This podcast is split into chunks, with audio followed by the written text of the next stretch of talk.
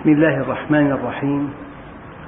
الحمد لله رب العالمين والصلاة والسلام على سيدنا محمد الصادق الوعد الأمين.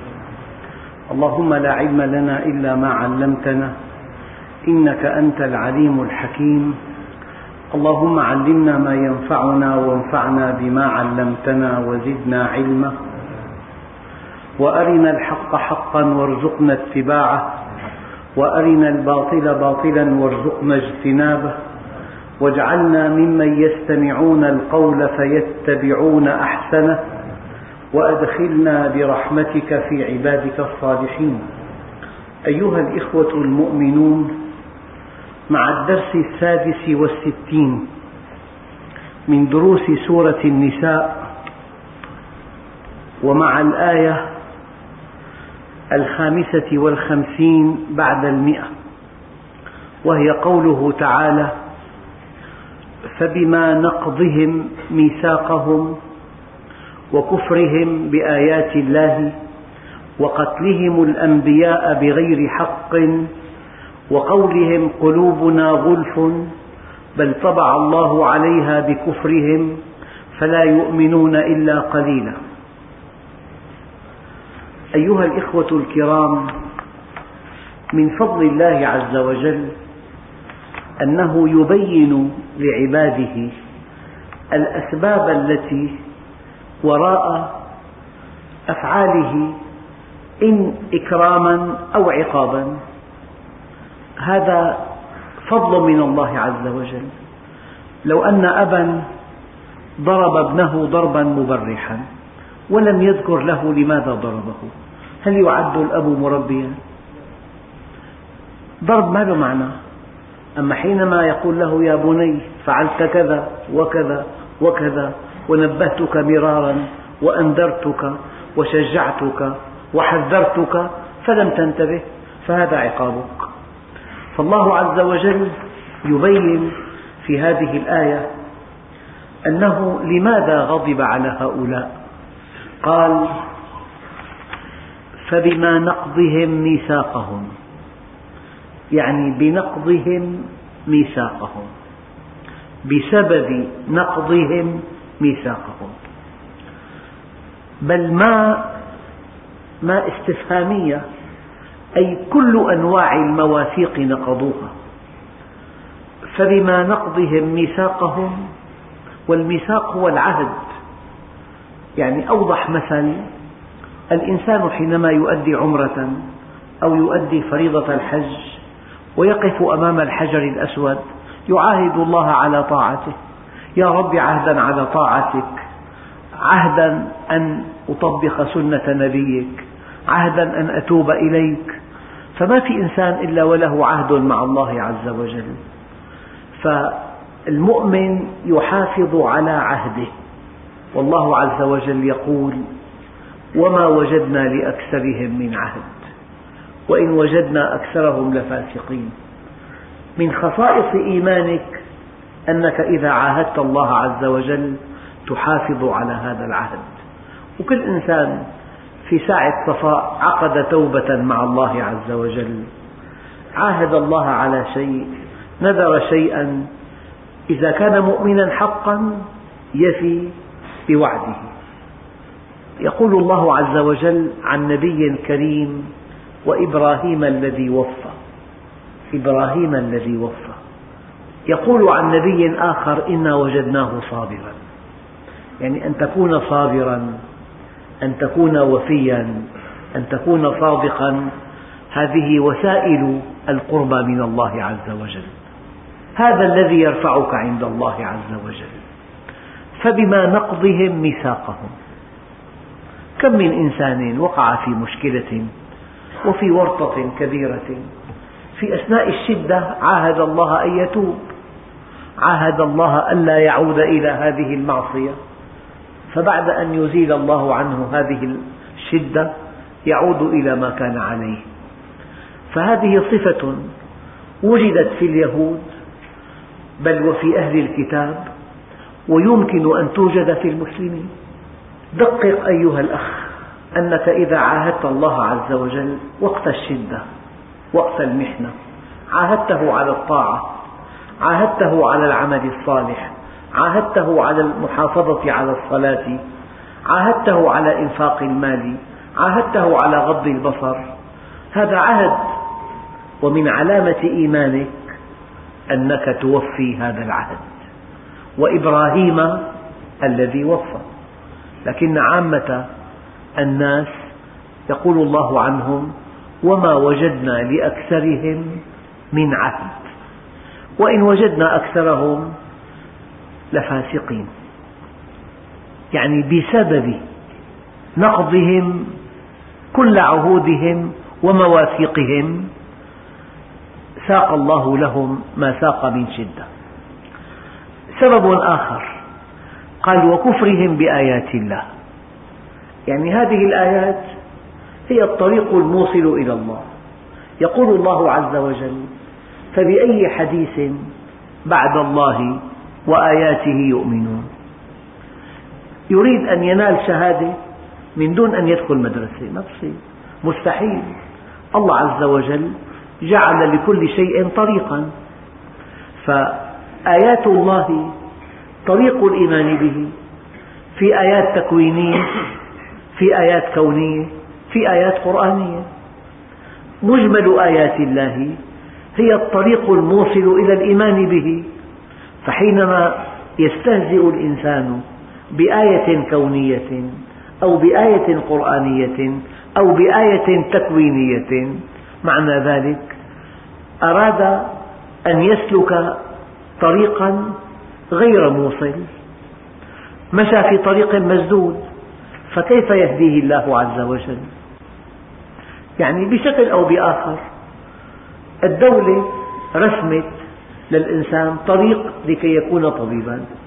يحتاج إلى شهادة ثانوية إلى مجموع معين إلى أن ينتسب إلى كلية الطب. أول سنة علوم عامة السنة الثانية تشريح وصفي. السنة الثالثة فيزيولوجيا السنة الرابعة علم الأمراض السنة الخامسة علم الأدوية. أخذ شهادة أولى في اختصاص.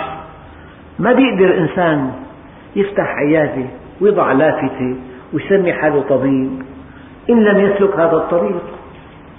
الله عز وجل رسم للإيمان به طريق الآيات فمن كفر بها فقد مشى في طريق مسدود.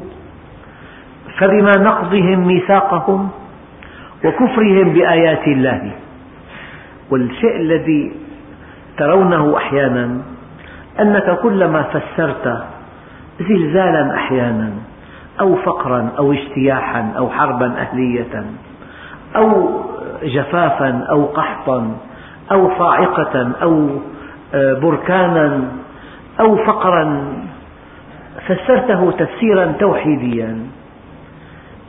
يعني يشير إلى أن الله سبحانه وتعالى غني عن تعذيبنا ولكن إذا عذبنا فرسالة له لنا.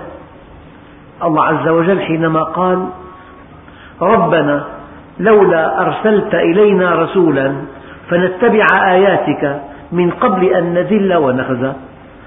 معنى ذلك أن المصيبة رسالة من الله عز وجل.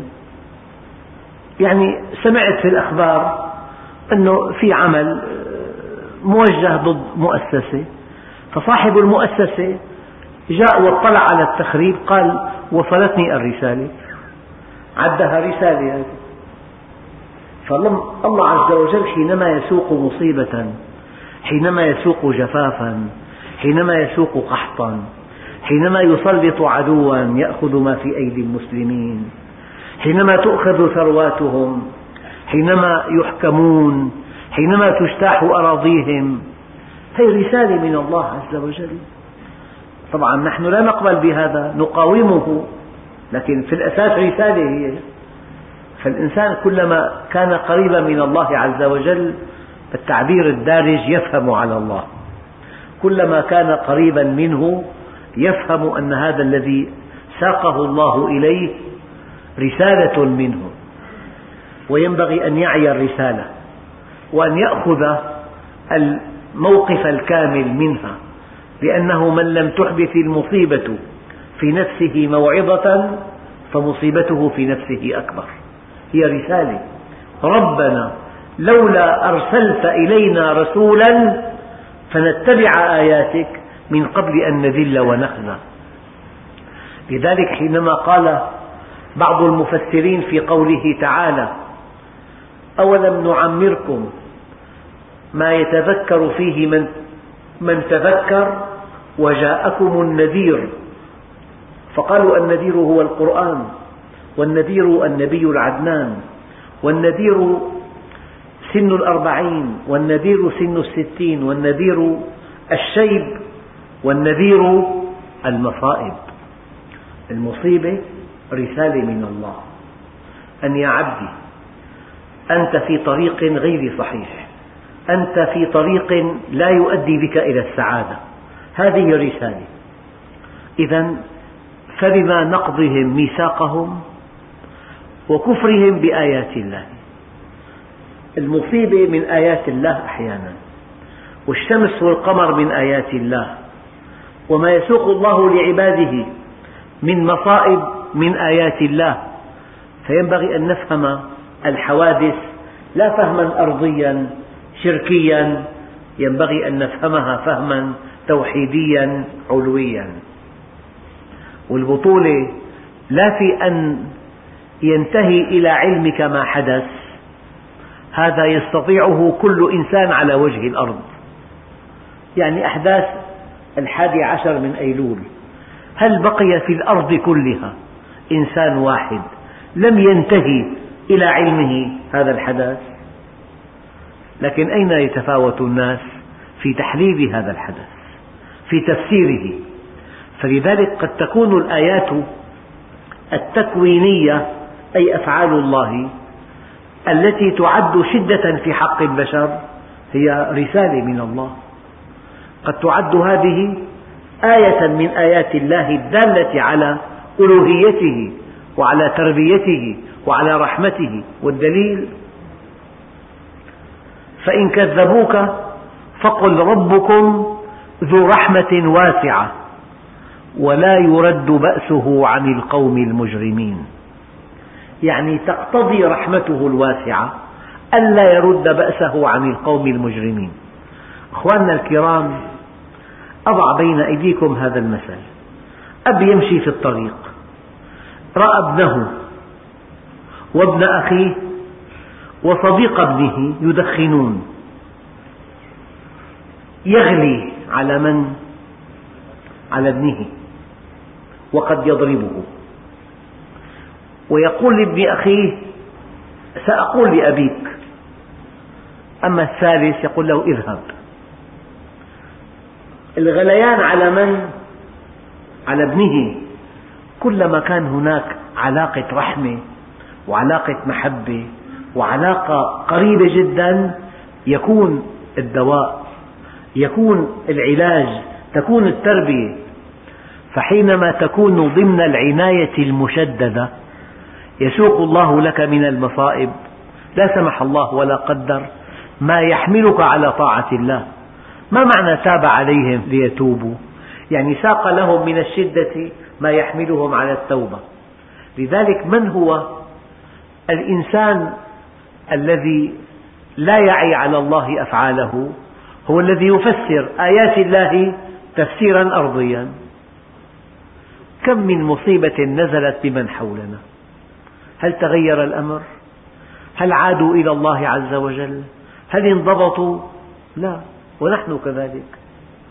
فالمصائب من آيات الله التكوينية والمصائب رسالة من الله عز وجل.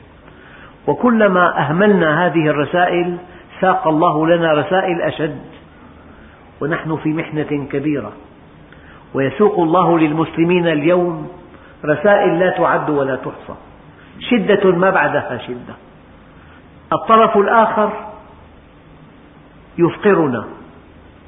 ويضلنا ويفسدنا ويذلنا. لأننا تركنا ديننا. ما نزل بلاء إلا بذنب ولا يرفع إلا بتوبة. فبما نقضهم ميثاقهم وكفرهم بآيات الله وقتلهم الأنبياء بغير حق. قد تعتدي على إنسان لكن حينما تعلم علم اليقين أن هذا الإنسان مبعوث من قبل الله عز وجل. العدوان عليه بمليون ضعف وقتلهم الأنبياء بغير حق. طبعا ليس هناك قتل أنبياء بحق لكن هذا قيد وصفي وليس قيدا احترازيا. يعني شأن من يقتل الأنبياء أنه يقتلهم بغير حق.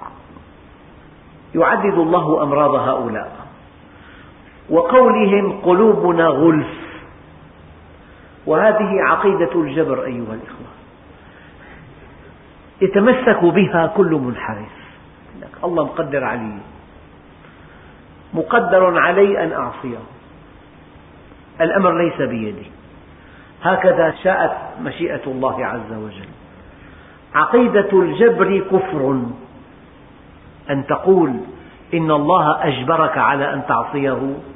ثم يحاسبك على هذه المعصية ثم تدخل النار. ألم يقل الله عز وجل وقال الذين أشركوا لو شاء الله ما أشركنا ولا آباؤنا ولا حرمنا من شيء. كذلك كذب الذين من قبلهم حتى ذاقوا بأسنا. قل هل عندكم من علم فتخرجوه لنا؟ إن تتبعون إلا الظن وإن أنتم إلا تخرصون. هذا الذي يقول لو شاء الله ما أشركت لو شاء الله ما عصيت لو شاء الله لصليت لو شاء الله لما فعلت كذا وكذا هذا الذي يعزو معصيته إلى مشيئة الله جبرا إيمانه ضعيف جدا بل هناك ما ينقض إيمانه. قلوبنا غلف. يعني الباطل لا يخرج منها مصفحة والحق لا يدخل إليها. هكذا خلقنا. وهذه عقيدة عوام المسلمين بل عقيدة بعض من يعملون في حقل الدعوة. كله فعل الله فعلا هي كلمة حق كله فعله لكن بسبب المدير يرتب طالب وينجح طالب. لكن لماذا رتب فلان؟ بسبب لماذا نجحه؟ بسبب. هو يريد أنه من طرف الإنسان ما في شيء لكن ألقاه في اليم مكتوفا وقال له إياك إياك أن تبتل بالماء.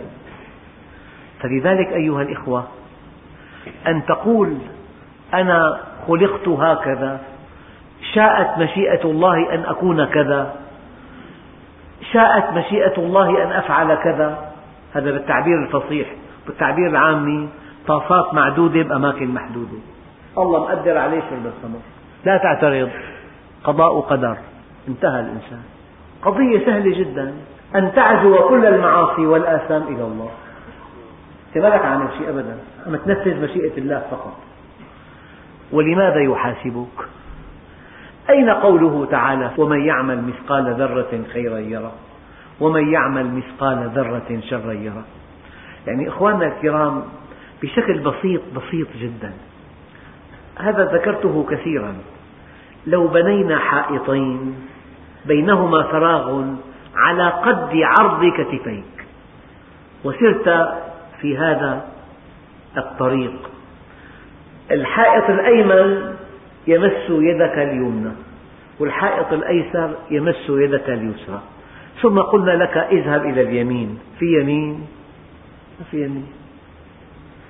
لذلك العلماء قالوا مجرد الأمر والنهي يقتضي أنك مخير. ما دام في أمر بالقرآن وفي نهي معنى ذلك أنك مخير. لو كان أنت مكره أو مسير ما في داعي يكون في بالقرآن أمر واحد ولا نهي واحد. لمجرد وجود الأمر والنهي فأنت مخير. فهؤلاء يعزون معاصيهم وجرائمهم إلى الله عز وجل.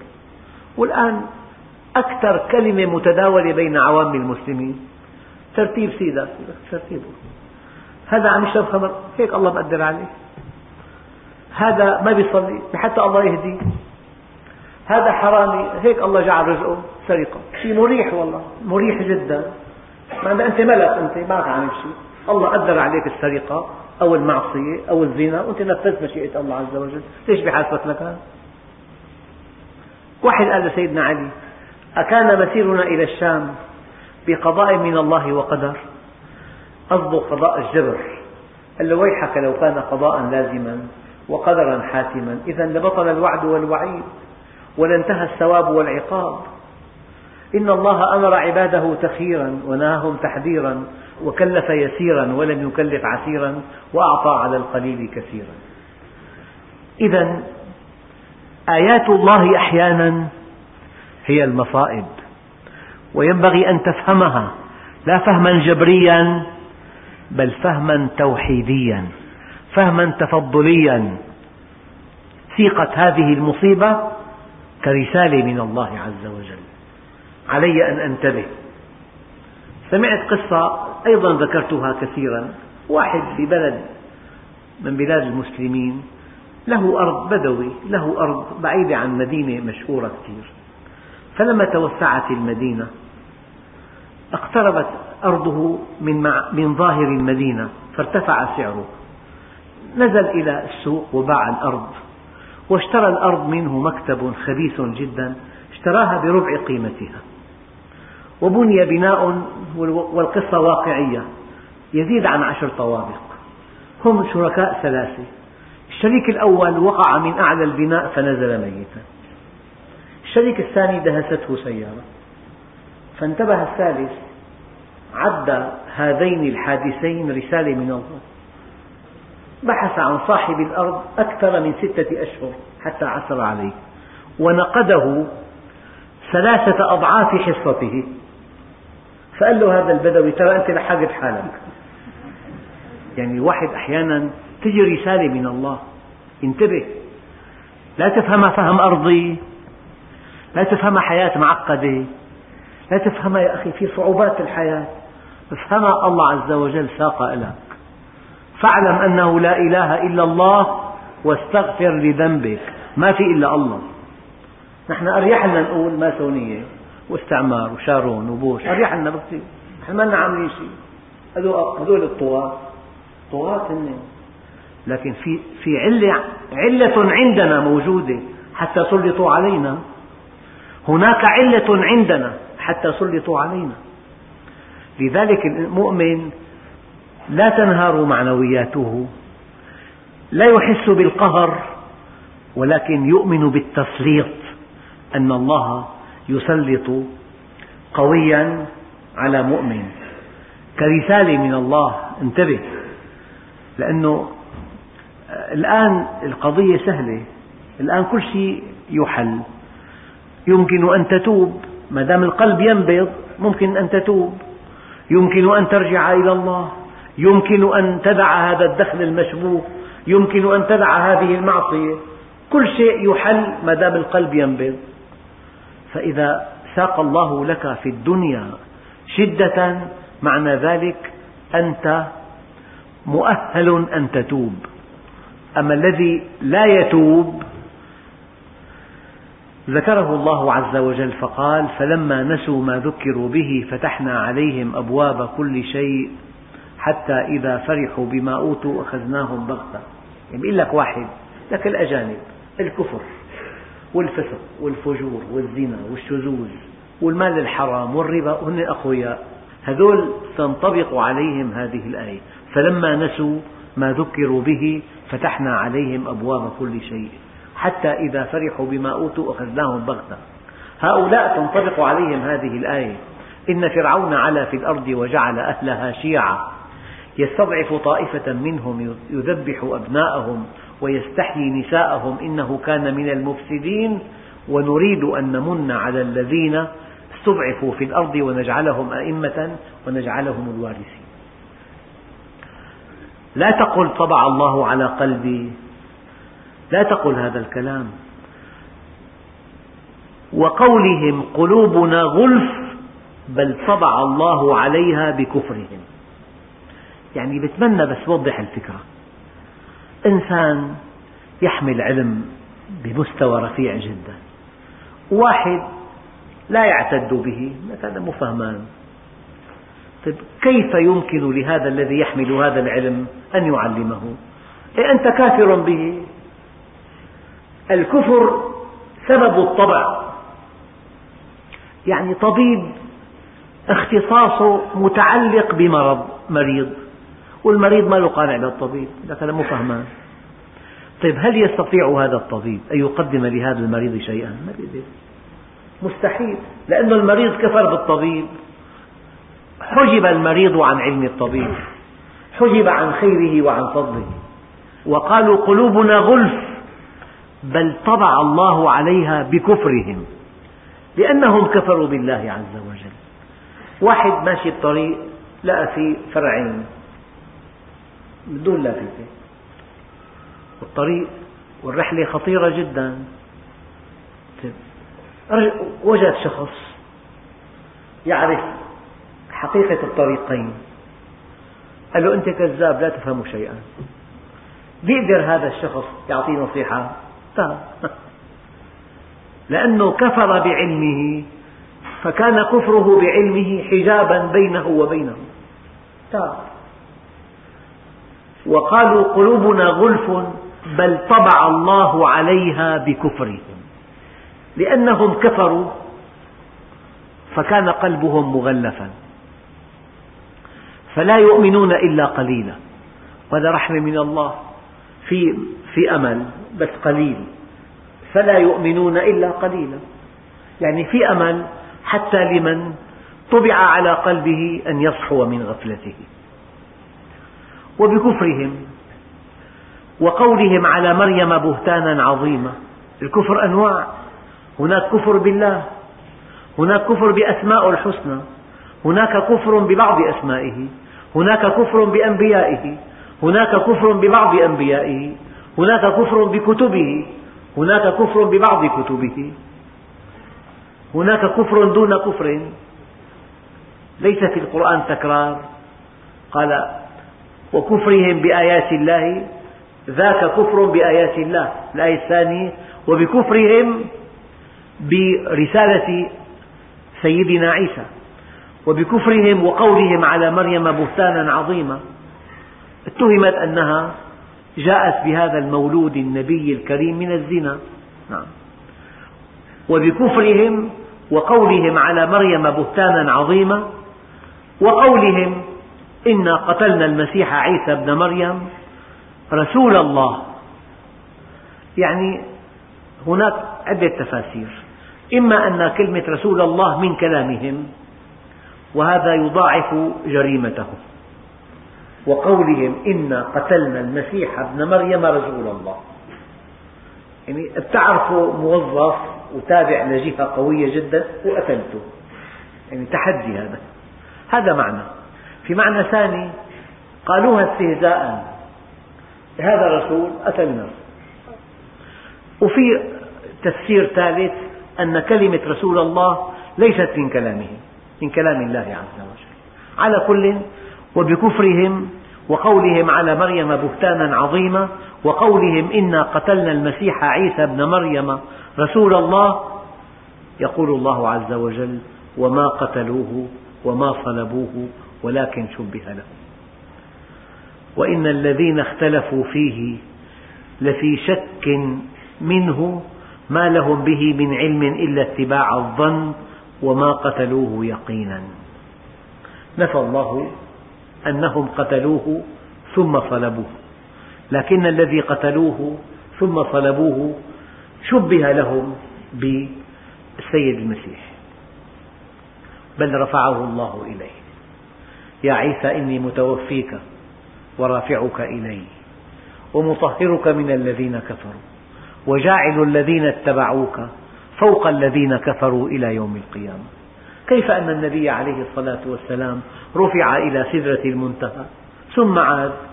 لكن إقامة السيد المسيح عند الله عز وجل إقامة مديدة إلى آخر الزمان وعودته علم للساعة.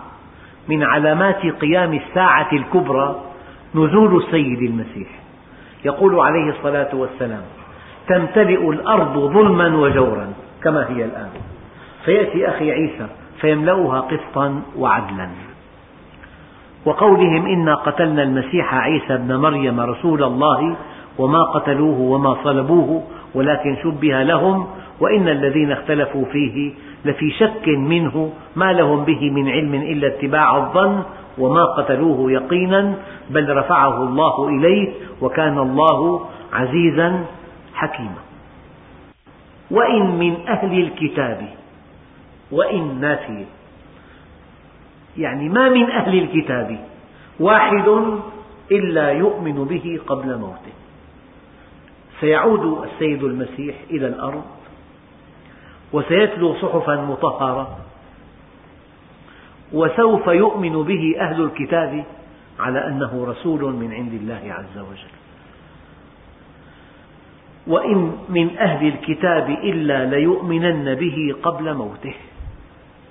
ويوم القيامة يكون عليهم شهيدا. ثم يقول الله عز وجل فبظلم من الذين هادوا حرمنا عليهم طيبات أحلت لهم. بظلم أي بسبب ظلم. هذه الباء للسبب. بسبب ظلم من الذين هادوا حرمنا عليهم طيبات أحلت لهم. وبصدهم عن سبيل الله كثيرا. وأخذهم الربا وقد نهوا عنه. وأكلهم أموال الناس بالباطل. وأعتدنا للكافرين منهم عذابا أليما. هي أسباب مطولة لما ساق الله لهؤلاء من الشدة. نقضهم ميثاقهم كفرهم بآيات الله قتلهم الأنبياء بغير حق. إنكارهم أن الإنسان مخير قولهم قلوبنا غلف. قولهم على مريم بهتانا عظيما. قولهم إنا قتلنا المسيح عيسى ابن مريم. بظلم من الذين هادوا. كانوا لا يتناهون عن منكر فعلوه. كان إذا سرق فيهم الشريف تركوه وإذا سرق فيهم الضعيف أقاموا عليه الحد. بصدهم عن سبيل الله أخذهم الربا وقد نهوا عنه. أكلهم أموال الناس بالباطل وأعتدنا للكافرين منهم عذابا أليما. هذه أخطاؤهم. بربكم. أليست معظم هذه الأخطاء؟ متفشية بين المسلمين. ألم يقل الله عز وجل كانوا لا يتناهون عن منكر فعلوه؟ أليست هذه المعصية التي هي عند الله سبب هلاكهم؟ أليست متفشية بين المؤمنين؟ أليس قول النبي عليه الصلاة والسلام كانوا إذا سرق فيهم الشريف تركوه؟ وإذا سرق فيهم الضعيف أقاموا عليه الحد. أليست هذه المعصية متفشية بين المؤمنين؟ لكن الراسخون في العلم منهم والمؤمنون يؤمنون بما أنزل إليك وما أنزل من قبلك والمقيمين الصلاة والمؤتون الزكاة والمؤمنون بالله واليوم الآخر أولئك سنؤتيهم أجرا عظيما. يعني الإيمان وحدة لا يتجزأ. ينبغي أن تؤمن بكل أنبياء الله. لا أن تختار ما يعجبك لا أن تؤمن ببعضهم وتكفر ببعضهم الآخر. لكن الراسخون في العلم منهم من أهل الكتاب والمؤمنون يؤمنون بما أنزل إليك. النبي عليه الصلاة والسلام لا يظنه الطرف الآخر نبيا يظنونه عبقريا يظنونه مصلحا اجتماعيا يظنونه إنسانا ذكيا. هو رسول الله هو نبي الله. كما أن لهؤلاء الذين ينكرون أنبياء هو نبينا عليه الصلاة والسلام. لكن نبينا عليه الصلاة والسلام هو لكل الخلق للناس كافة رحمة للعالمين. لكن الراسخون في العلم معنى ذلك أخطر شيء نصف العلم. نصف العالم لا هو عالم فينتفع بعلمه ولا هو جاهل فيتعلم. ألم يقل الإمام علي رضي الله عنه قوام الدين والدنيا أربعة رجال عالم مستعمل علمه وجاهل لا يستنكف أن يتعلم وغني لا يبخل بماله وفقير لا يبيع آخرته بدنياه فإذا ضيع العالم علمه استنكف الجاهل أن يتعلم وإذا بخل الغني بماله باع الفقير آخرته بدنيا غيره. فالجاهل حينما يقبل أن يتعلم أحد أركان الدنيا. لكن الراسخون في العلم منهم من أهل الكتاب والمؤمنون يؤمنون بما أنزل إليك كعبد الله بن سلام رضي الله عنه. كان من أحبارهم وقصته مشهورة. آمن بما أنزل على سيدنا محمد. وطلب من النبي أن يخبئه في مكان من حجراته وأتى بقومه اليهود. ما تقولون في عبد الله بن سلام؟ قال هو سيدنا وابن سيدنا وعالمنا وابن عالمنا ومدحوا مدح يفوق حد الكلام قال أفرأيتم إن أسلم؟ قال لا نصدق. خرج عليهم. قال أنا أسلمت. قالوا هو شرنا. وابن شرنا وجاهلنا وابن جاهلنا. في تعنت وما أنزل من قبلك والمقيمين الصلاة والمؤتون الزكاة والمؤمنون بالله واليوم الآخر أولئك سنؤتيهم أجرا عظيما والحمد لله رب العالمين.